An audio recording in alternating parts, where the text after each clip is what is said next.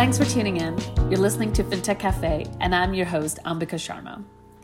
FinTech Cafe is a live show that takes place every Wednesday at 5 p.m. Pacific on Clubhouse with a live audience.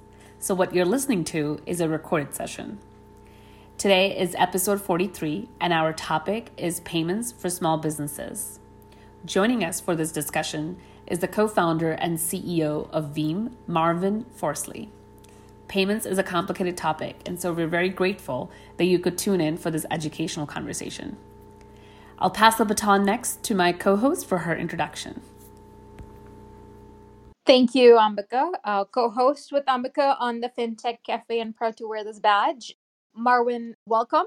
Would uh, love to hear you introduce yourself now that you need introductions. Thank you, and thanks for having me. And uh, congrats on putting this show together. It's amazing doing it on the side, you know, when you have a job as well. So I started Veem.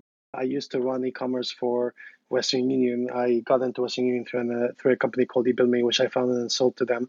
And then prior to that, I was in another startup that uh, ended up with Nokia.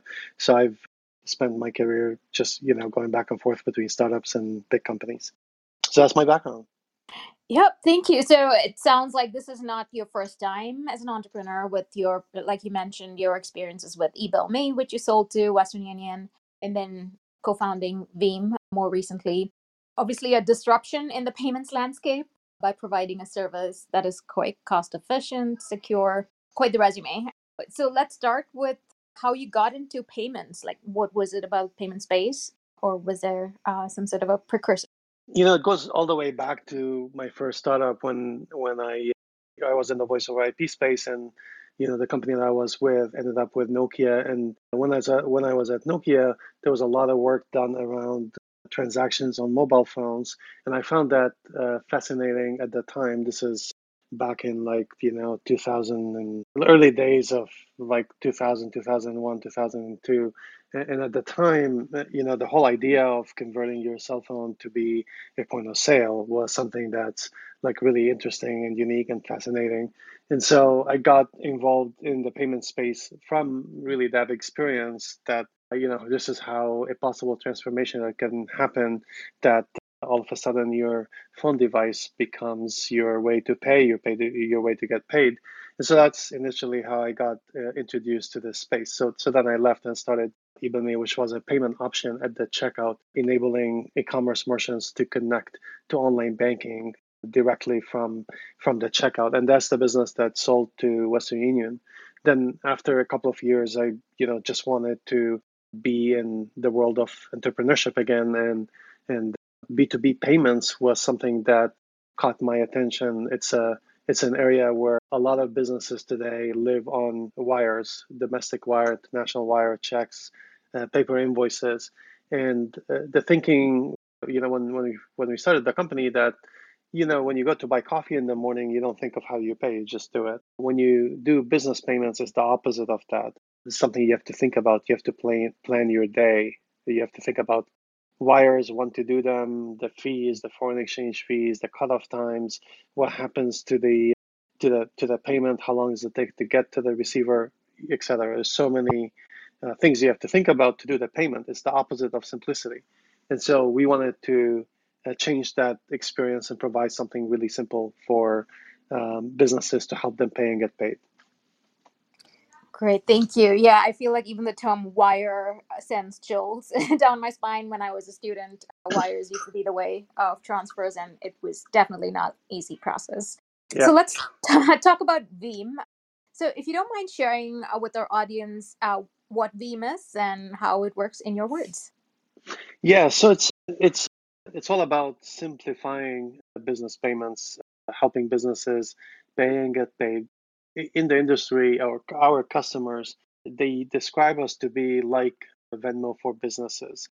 We do accounts payable, accounts receivable, domestic and cross border in one login under one platform. And the idea here is to offer functionality that simplifies the whole function of of creating the payment or creating the invoice and then the process of collecting uh, money for either for the invoice to get paid or for sending the payment against an invoice and uh, and essentially the term Venmo is like Venmo for business came from customers that like the user interface. They like the UI, the UX, the simplicity of it.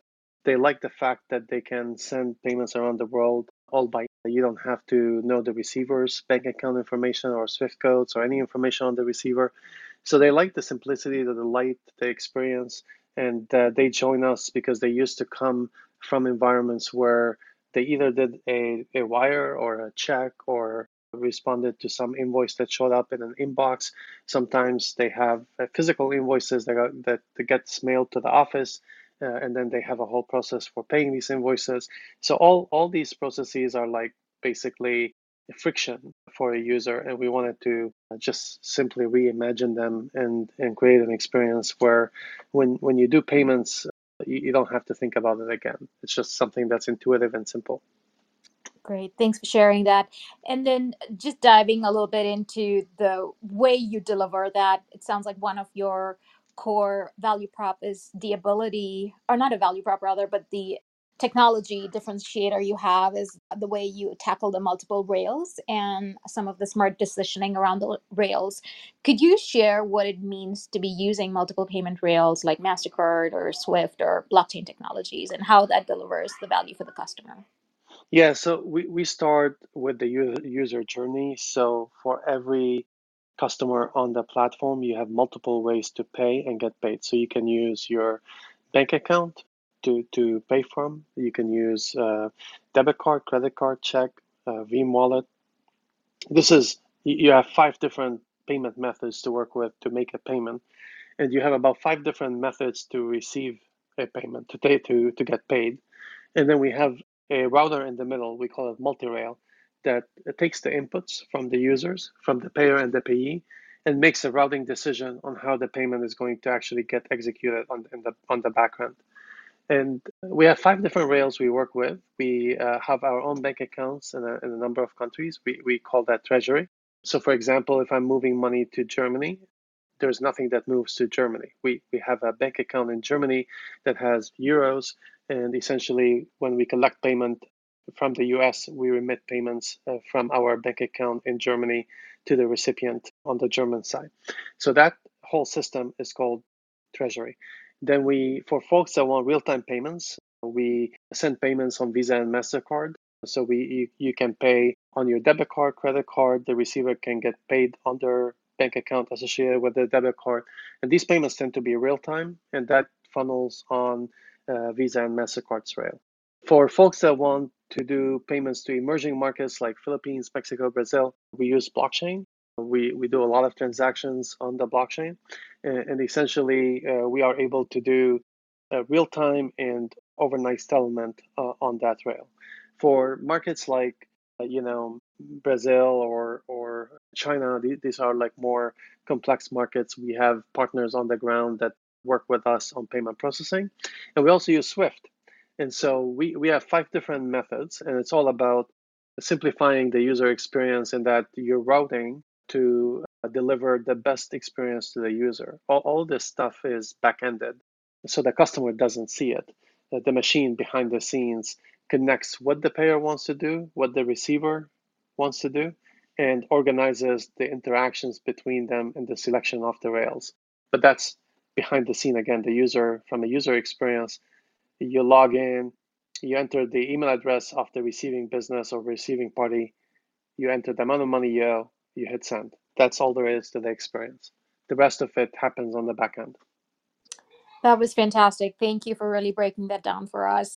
In blockchain specifically, which seems to be one of the core competences that uh, Veem offers, how have you been leveraging that more efficiently? And then I'm curious also in terms of the scalability and other competitors getting there quickly and how you're managing to maintain an advantage there.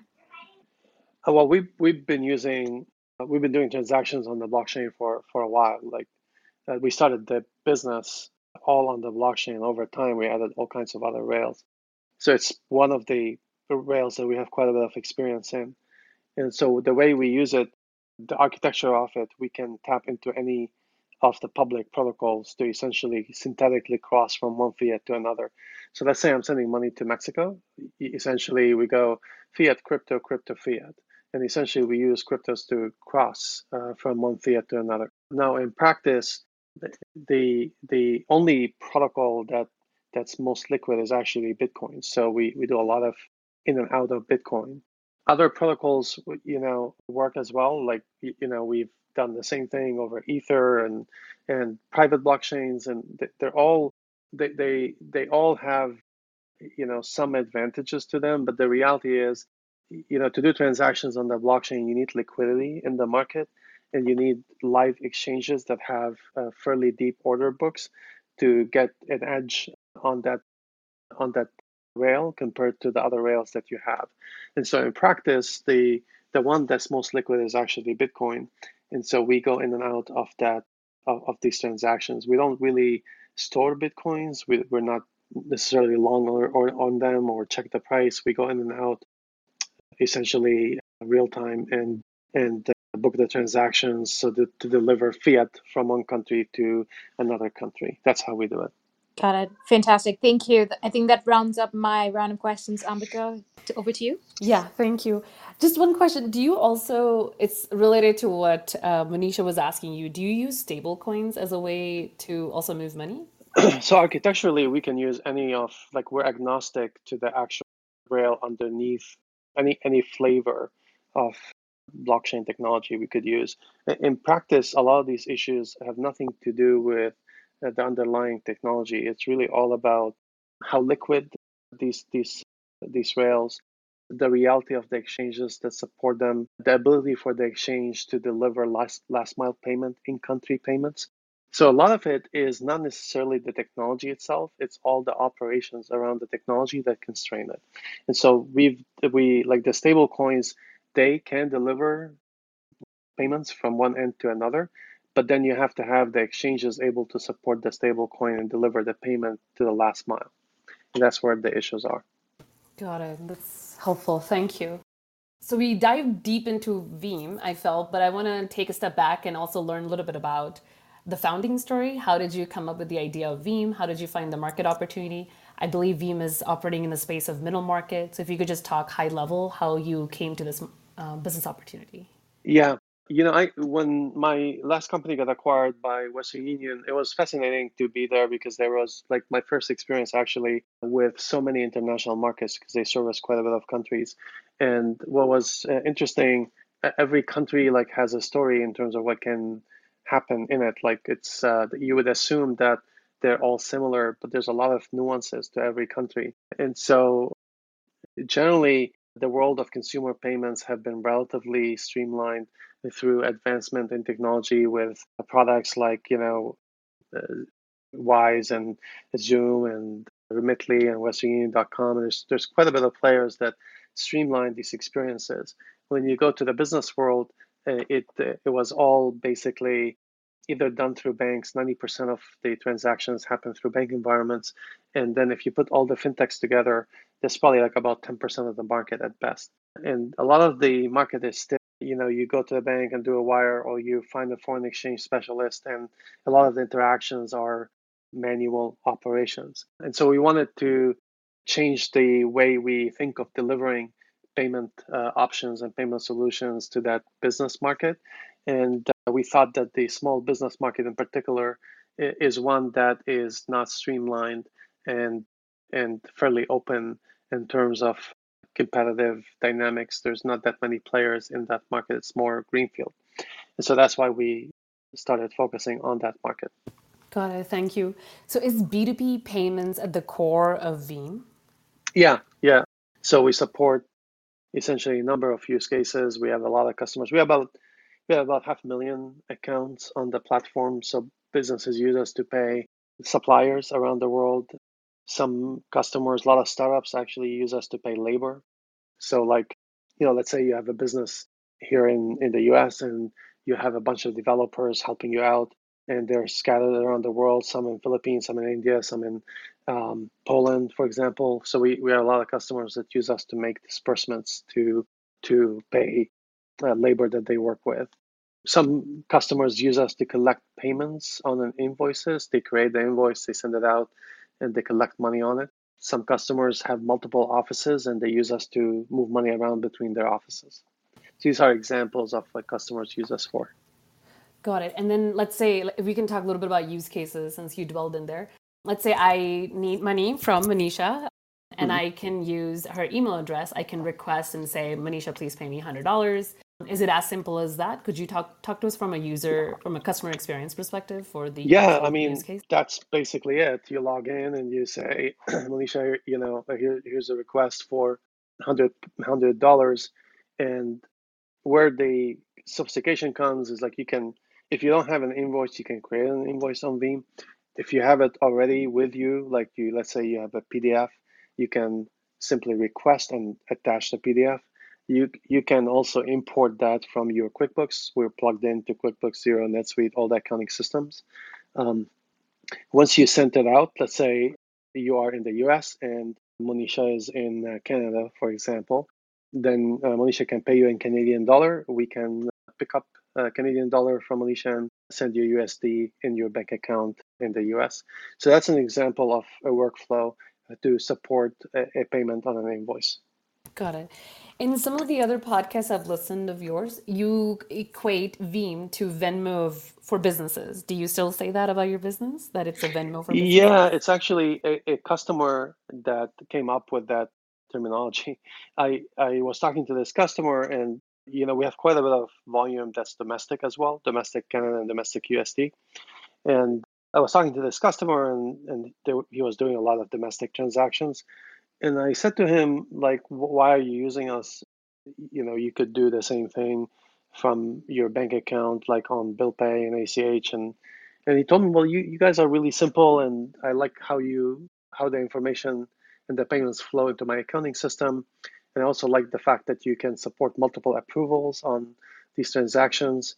And and you're like Venmo for but for business because I use Venmo for my babysitter and my gardener but I need something like that for my business that's business rugged, that I can uh, have approvals, I can have integrations into accounting systems, I, I can reconcile payments.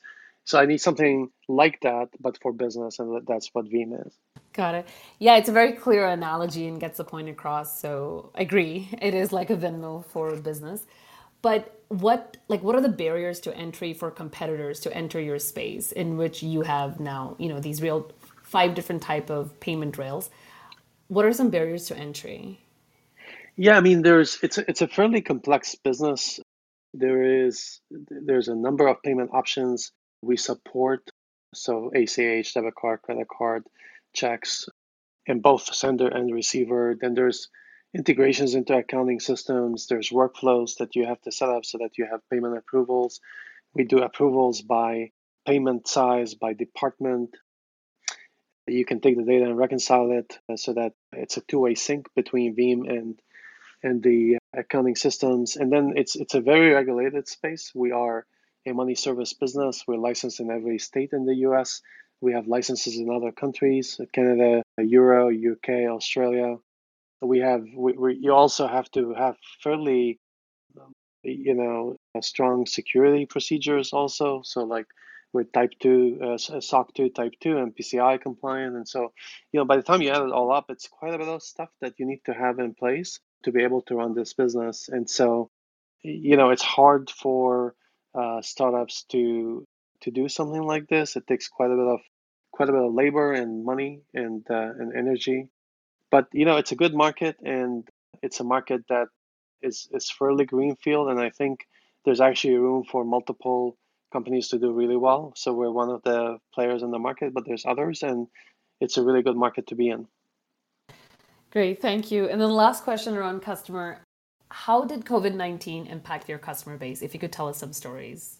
At the beginning of COVID 19, uh, we were worried in, in that we service a lot of businesses and it was unclear how this whole thing is going to shape up. But we ended up doing quite well. I mean, uh, we have a lot of businesses that are that are online businesses, uh, you know, e-commerce and retail and you know tech startups and you know virtual businesses that did quite well, and and so you, you know it didn't affect us as much, and and luckily we didn't have a lot of exposure to travel or physical retail where some of these businesses were hit a lot harder. So so we actually you know we saw a little bit of a dip at the beginning of the pandemic, but then it recovered real quick and it kept going. So we ended up doing just fine during the whole pandemic area. Good to hear. So I want to switch gears over now to customer acquisition because mm-hmm. your customers are mostly small businesses and traditionally in my view i think they're paying a lot for the services that you're providing which is both efficient and cost which is fast and cost efficient so mm-hmm. just curious to understand how what's a strategy around customer acquisition what's been effective for you guys yeah we uh, first of all we we we do not charge customers uh, a subscription to use the product and and the basic transactions are all free. So like ACH checks, you know, that's all free. We make money on advanced payment functionality like foreign exchange, cards, capital programs. That's where that's how we generate uh, revenue.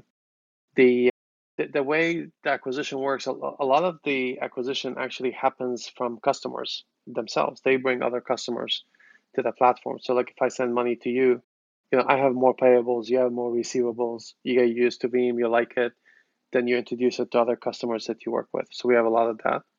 We also do quite a bit of web work to, uh, you know, optimize ways to get customers that are looking for a way to simplify their business operations and uh, essentially find an alternative to, to wires and checks. We have partnerships with accounting uh, systems like QuickBooks Xero, NetSuite. We, we are plugged into some of the core banking platforms as well. So we do a lot of integrations that you know helps customers to find us. So these are the these are the various methods of getting customers. Marwan, switching a little bit into the revenue model, one of the biggest opportunities was the really heavy, steep price uh, that businesses had to pay for some of these wires. How do you approach pricing for Veem? I mean, obviously, there's a reputation that Veem keeps its price competitive, but then there are also comparisons, right? Like with uh, some of your competitors, like Wise and PayPal. Uh, so, what are the how how do you manage the levers around the pricing versus the rates you offer? What can you share on that front? Yeah, I mean, in general, Bankwire is like above. This is general terms. You, you know, every bank is a little bit different, but in general, it's like forty bucks to send a wire, 20 bucks to receive one, and you lose somewhere, depending on amount and countries and currency pairs, somewhere between 2% to about 4% in foreign exchange fees. So we operate differently. We, we don't charge to send, we don't charge to receive. We make money on foreign exchange, and the spread ends up being about half the price compared to the banks generally. And so that's how we compete. And we, we're not necessarily the cheapest in the market, but we are uh, all about fair pricing, good customer experience, good service, and something that customers uh, really like with high support and and we, we, we make it we make sure that the customers when they use us they're getting the best service we can give them. That's how we that's how we essentially operate. Great. Thank you. And the other aspect, I mean, you do uh, work with hundred plus countries. So and then especially in the current situation there's some geopolitical risk how do mm-hmm. you manage that or build that into your revenue yeah so we uh, we're in 110 countries we do over 80 currencies you know there's always something around the world you know just in the past two years there was covid there was the uh, china tariffs and the U- european tariffs and then like just uh, in the past month the ukraine russia issue so there's there's always something, and then you you kind of have to follow the regulatory frameworks in the countries you operate in. So you know when the for example the the Russia situation developed and the the U.S. government decided to have payments turned off to to Russia, we followed the same procedure it's a small amount of volume for, for that particular corridor, so it doesn't really affect us that much. But you know, generally, you know, we're operating in multiple uh, countries around the world, and there's always something going on, and you kind of have to follow the regulatory systems of the countries that you're servicing. It. Great. And then just similarly on the industry landscape, want to get your outlook. You know, one of the bigger banks they've released Chase has released the JPM coin to facilitate cross border payments. What are your thoughts about developing a currency to facilitate some of these transactions? Is that something Veem's looking at? I, I think like we like testing different rails, and we're we're probably uh, uh, known for that. We we've tested quite a bit of rails on our own, and and generally a lot of the developments in the market around new rails like JPM coin or other variations of that, they're all good technologies that demonstrate that the need for new rails to be set up. They all have fundamentally the same issue in that a lot of the constraints are not necessarily related to technology. They're related to the mechanics of moving money last mile, and they intersect with KYC issues. KYC meaning, you know, in order to move money, you gotta be able to authenticate the payer and the payee. And so this stuff gets complicated, and especially when you're dealing with large amounts of money, it gets even more complicated. And so this is where things start to get constrained, this KYC and last mile payment rails, more than rails in the middle. That's where the blockchain today have have been experimented uh, with the most. And I think that's a good start, but over time, that's not necessarily where all the big issues are. The big issues are on the edge of the network, not in the middle of it. Marwan, I wanted to touch base on the partnerships, going back to that. Could you talk a little bit about what is a relationship between like Veem and big banks? And I yeah. say that both from investing perspective and partnership because the re- recent round that you uh, that you raised, Truist Ventures, which is a partnership between, or, or I guess a merger between, what is it, BB&T and SunTrust they they led your round of thirty-one yep. million dollars. So on the one side, you have banks who are investing and they're rooting you on, but on the other side, you're also, I believe, in my humble opinion, you're also going after the biggest cash cow for banks, and that is middle market exchange rate. So how mm-hmm. does this relationship work, with, especially within your use case? Yeah, and I actually have quite a bit of bank investors. So the Truist, uh, Goldman, Silicon Valley Bank here in California uh, company called Repay, also one of the payment processors. It's a public company here in the U.S. Then I have in around the world a bunch of banks. So in Japan, MUFG and SBI, both are two big banks in that area. National Australian Bank out of Australia, Arab Bank out of the Middle East. so I have a bunch of banks that put money. And you're right in that we we work with banks in that there are a distribution uh, partner, they are a way to get to audiences and businesses.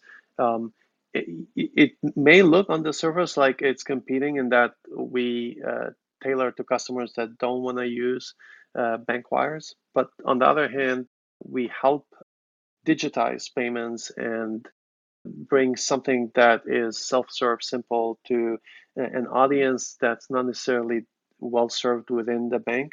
So banks tend to service their consumers in a digital way, and they are very good at handling relationships with the larger accounts because they have account management structures that keep the relationships active.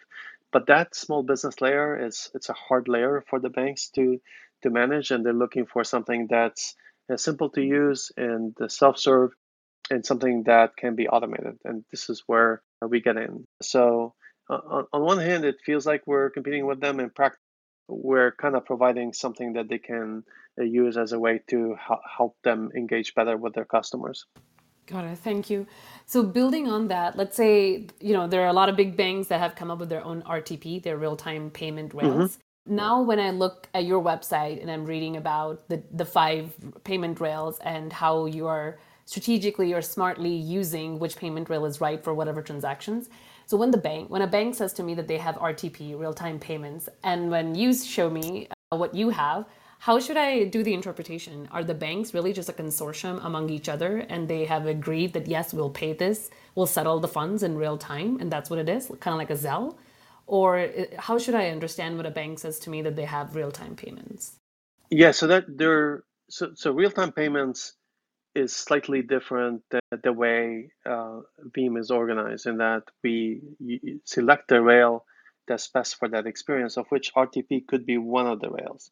So, in, in from that perspective, today, if if a customer wants to use real-time payments, they would either use a Veem wallet, like wallet-to-wallet transactions, or they would simply use their cards, uh, like they can pay from their debit card or credit card, and the payments end up uh, flowing uh, real time. The uh, RTP is an interesting addition to that in that you can then use your bank account to do to do real time payments, kind of like a souped up version of ACH. And some of the banks support it, and we are looking to add RTP as one of the payment types to the to the Veem mix. So so that becomes another payment method on the Veem Does that make sense? Yeah. So RTP is just another type of payment rail. Yeah. Yeah. Got it. Okay, good.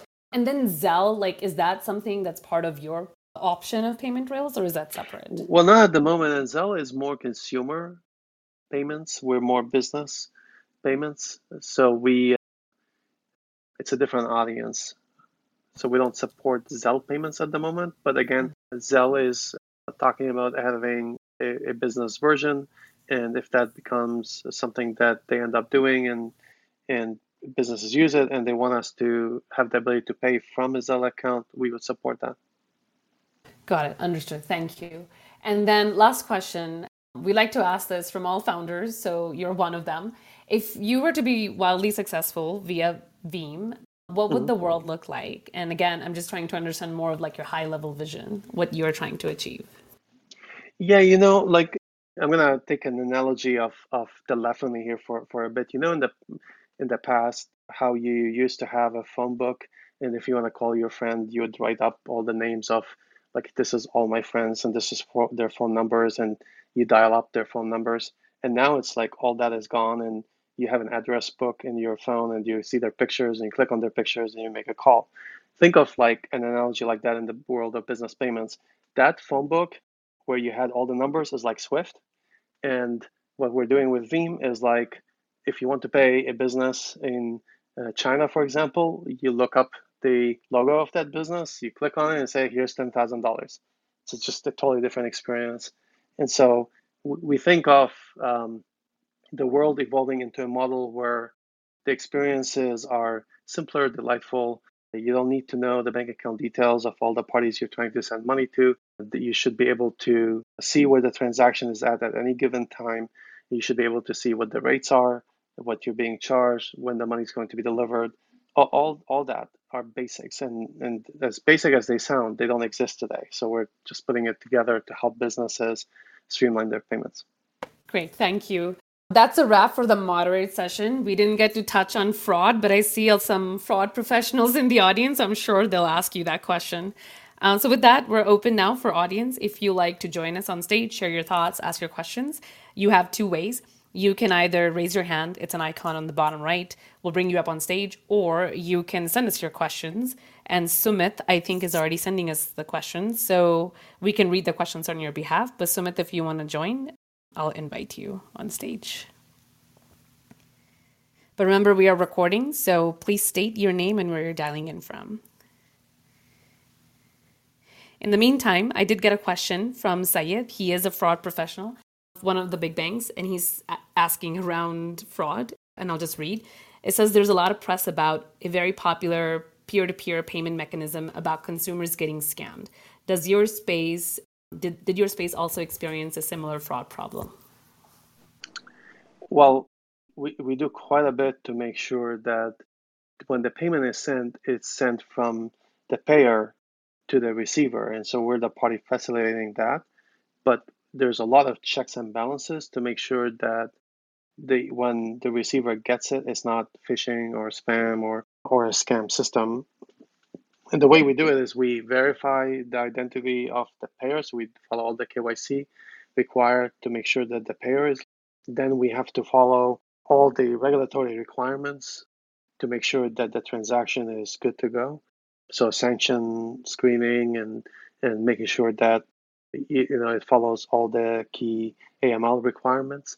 We then make sure that the receiver is legit, and then after all that, the payment is sent to the receiver. And if there's something going on where the somehow this things don't add up, the receiver when they receive the payment, if they don't recognize the payer, then usually that gets flagged and we notify all parties. So there's a whole bunch of processes in place to uh, adapt to any issues around uh, payment delivery to make sure that each side of the transaction is vetted before we actually do the payments.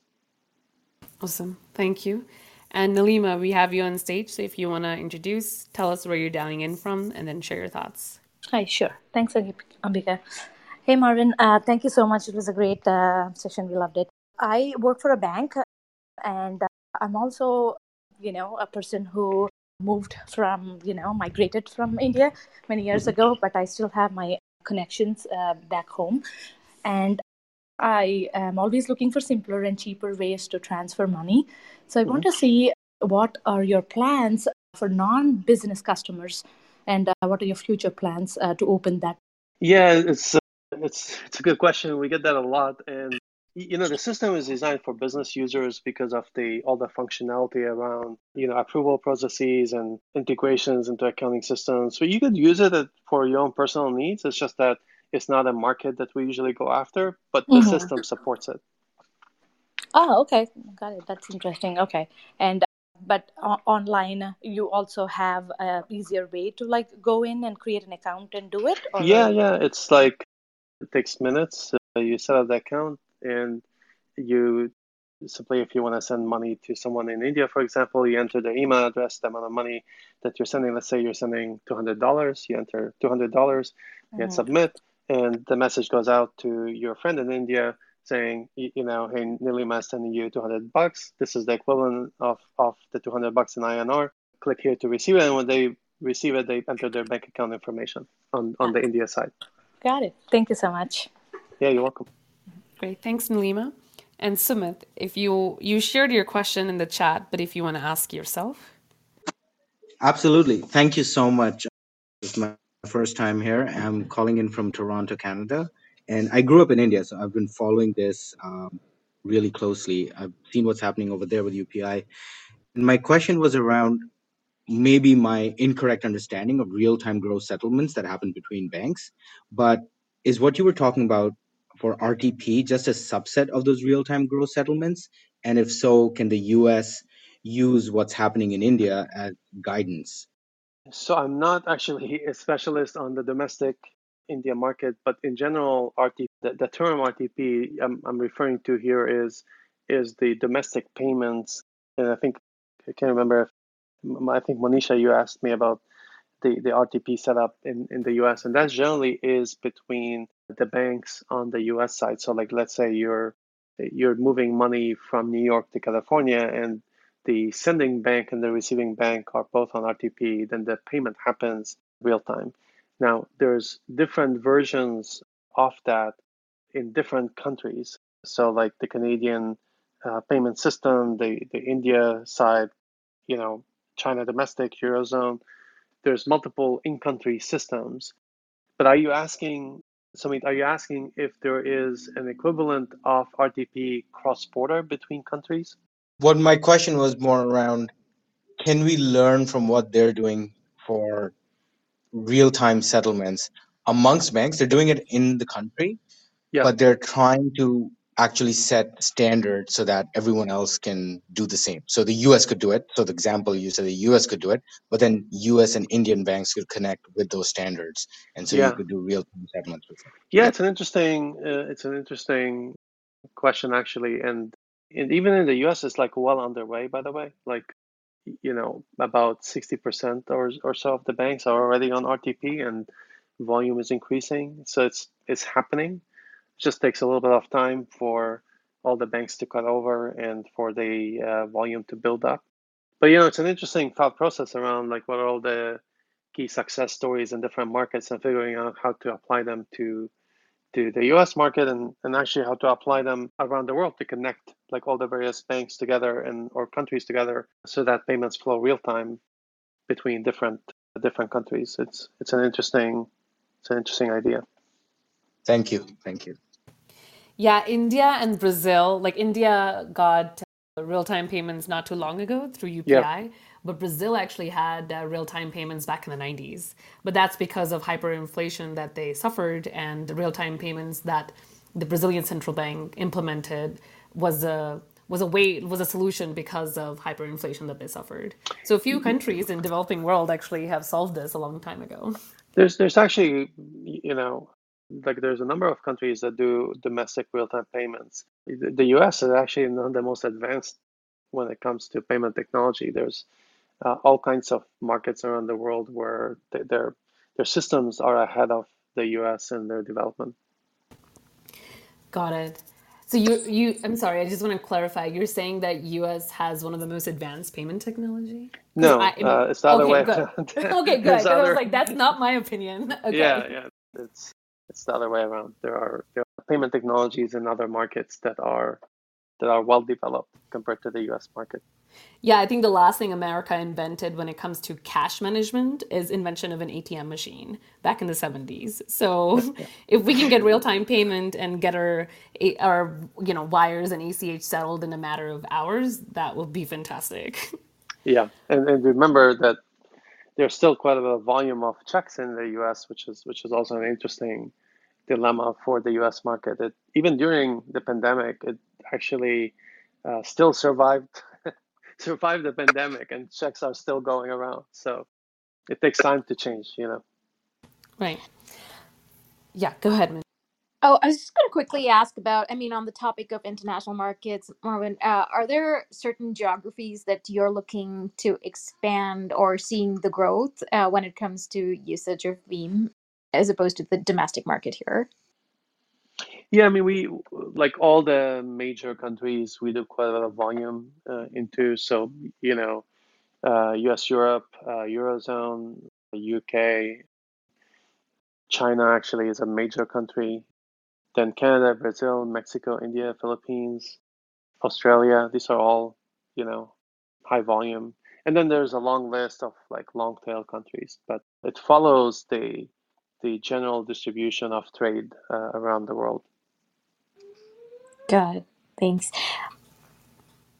Sorry, Ambika, did you have? Yeah, I have one question from the back channel, but go ahead. Oh, go for it. Sure.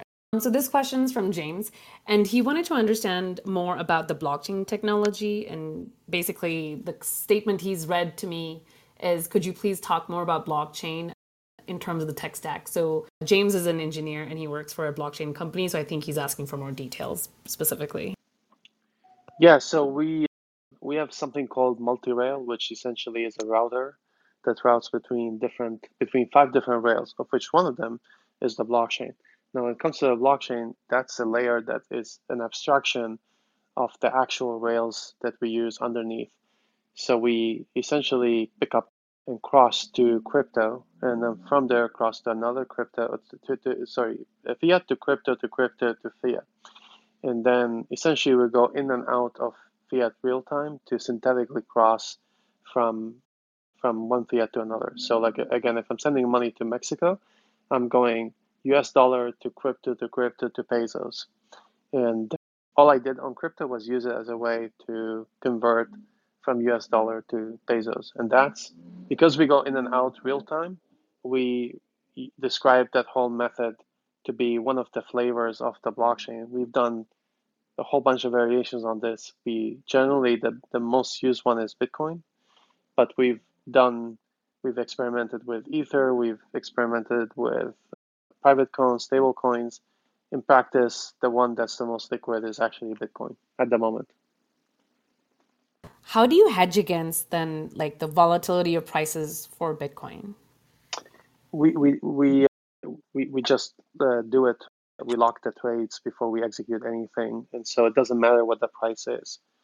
It's it's not something we we don't hold current. We don't hold any of the cryptos, and we're not long or short on them, and we don't check the price. It's it's very utilitarian. It's like a script that you know executes trades on both sides and locks the trades before you execute them.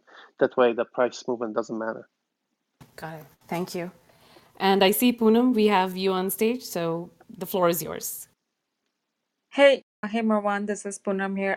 I'm also working with one of the fintech organization, but being as an engineering mindset, I'm going to ask one question, which is always crops in my head because you literally talked about blockchain, hmm and you might have heard of it, like how many organizations are embracing open source contribution and open source technology hmm in businesses. So I would like to understand what's your opinion on that.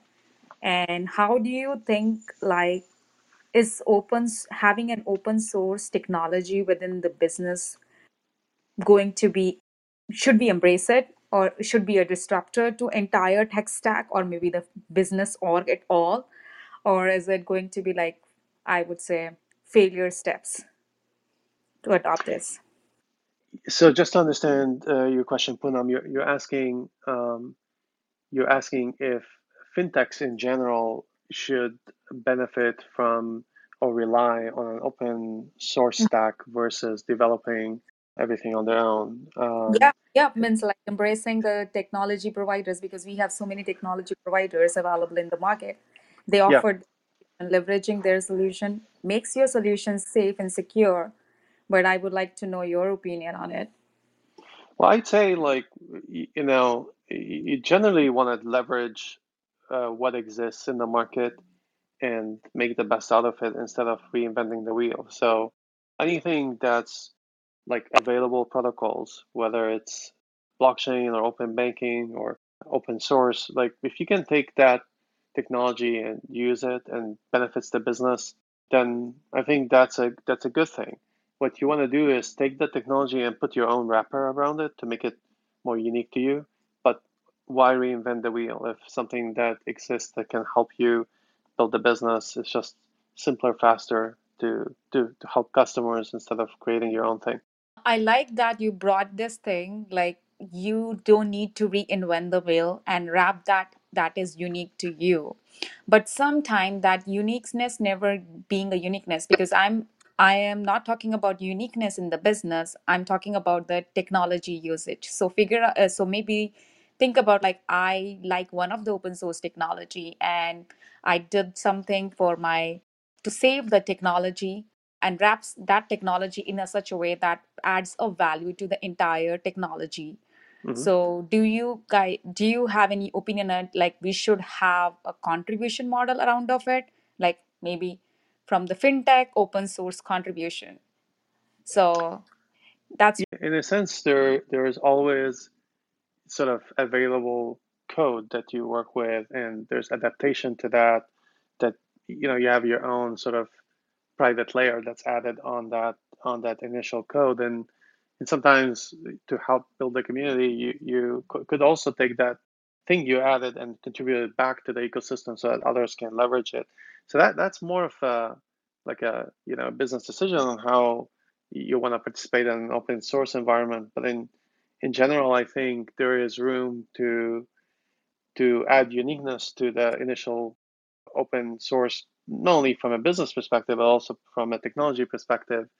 And, and then decide if you can take that uniqueness and if you want to put it back in the market for others to leverage, that that becomes your contribution to the to the to the open source. Thank you so much, Poonam, for your question, and thanks, Marvin. Poonam, if uh, you're okay, shall we move on to Roland? yeah definitely go ahead Thank you. Hey, Roland, welcome on stage. I know you had a few questions in the hallway. Uh, please introduce yourself, and I would love to hear uh, your question for Marvin. Thanks, Ambika, for inviting me on stage. Uh, thanks, Manisha. Hi there, I'm Roland De Silva, based in London. I advise both corporates and startups with regard to their strategy, business planning, etc. A couple of questions I had for you, Marwan. So you talked earlier about, you know, the transaction going from fiat to crypto to crypto to local fiat. I Mhm. was trying to understand uh, whether this would make the trans- the transaction expensive, and in essence, how does that enable Veem to offer the best exchange rates to your customers, be them businesses or otherwise? That's my first question. I have another two, but I'll let you answer this first. So we offer one experience and one price to the user, and all this is behind the scenes. So the selection of the rails is behind the scenes. It does, doesn't actually impact the price that we, we present to the user. It, it'll cost us more if we choose one rail versus the other. And so sometimes doing it on the blockchain it may end up costing more. But if that transaction ends up being better for the user, if it goes there faster, or if I can do something in the middle of the night where the banks are not open, but I need to confirm uh, with the recipient that, hey, money has been delivered, we, we do it, despite the fact that it may it may not be the cheapest. So we don't do it necessarily for the like one of the. I mean, it's a router that routes among a whole bunch of attributes, of which one of the attributes is the cost of the rail. And so, if it's expensive to do it on the blockchain compared to other rails, that that affects the way we route, but it doesn't mean that we don't do it. At the end of the day, is whatever is best for the user. Thank you. Second question: identity management. How Mm-hmm. did you? How did your Veem overcome the identity management challenge in a world where KYC is becoming very important? And how do you specifically solve that at Veem? Thanks. Well, we're regulated, and so we can actually move money until we KYC both payers and payees. And so what you're doing is you're getting data from the user, things like you know tax ID or identity of the actual profile owner, and you're verifying that data against various databases. And when that clears, we give you access to the platform to start sending and receiving payments. But the basic, the very basic step is getting verified. And to get verified, we need some basic information on the business and on you to be able to uh, then give you access to the system. And, and we do a lot of that in an automated way. Are you doing that with your own solution or something else you've acquired from the market? We have a number of providers and databases we work with, and the algorithm is is developed by Veem, it's unique to Veem, but the actual technology used to verify different data sources and uh, that piece of it, because we remember we're doing this in a number of markets, so we have a number of uh, tools in different countries that we use, and we have a common algorithm that that that verifies the data. Is it based on ping identity? Is it based on say, say again? Ping identity, P I N G. You know, I, I don't know. I'm not I'm not uh, the No, expert in no, this to be no honest. worries. I, No um, worries.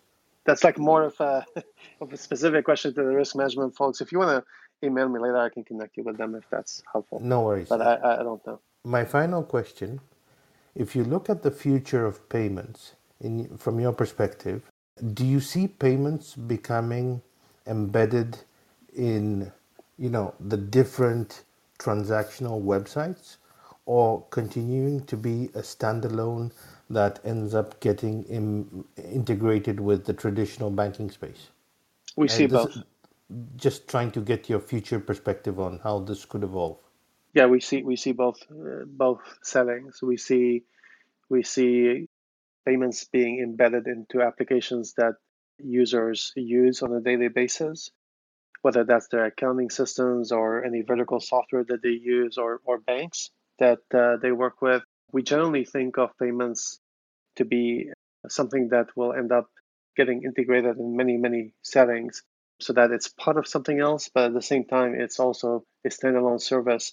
And uh, you get more complexity and more sophistication when you use a standalone, but you also get a simplicity and in the same context of the experience you're in when you're using one of the apps and you just access the payment function from that app.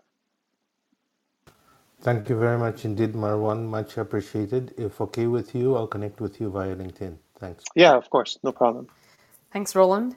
And that's all the questions we have from the audience, Marvin. So the last one from me, or for both of us, Manisha and I, would be if you could talk a little bit about what are some next things that we should look out for as per your roadmap, and are you hiring, and what are the roles that you're hiring? We are looking for engineers, product management. There's some marketing roles. Engineers, a lot of, we have quite a bit of open recs. So across the board, really, actually. So we, but but engineering in particular is something that we're always uh, looking to add talent to the team. We are uh, looking to add more card functionality on the platform, and we also have the option to use uh, working capital. It's integrated into the payment flow. That's one area that also we're seeing some further development. We have the option to in the in the transaction flow. If you don't want to pay now, you can pay later, and we started by offering something where you can pay up to 12 months later, and we're finding that there's quite a bit of appetite to do all kinds of variations on that. So that's an area that that we're going to optimize further.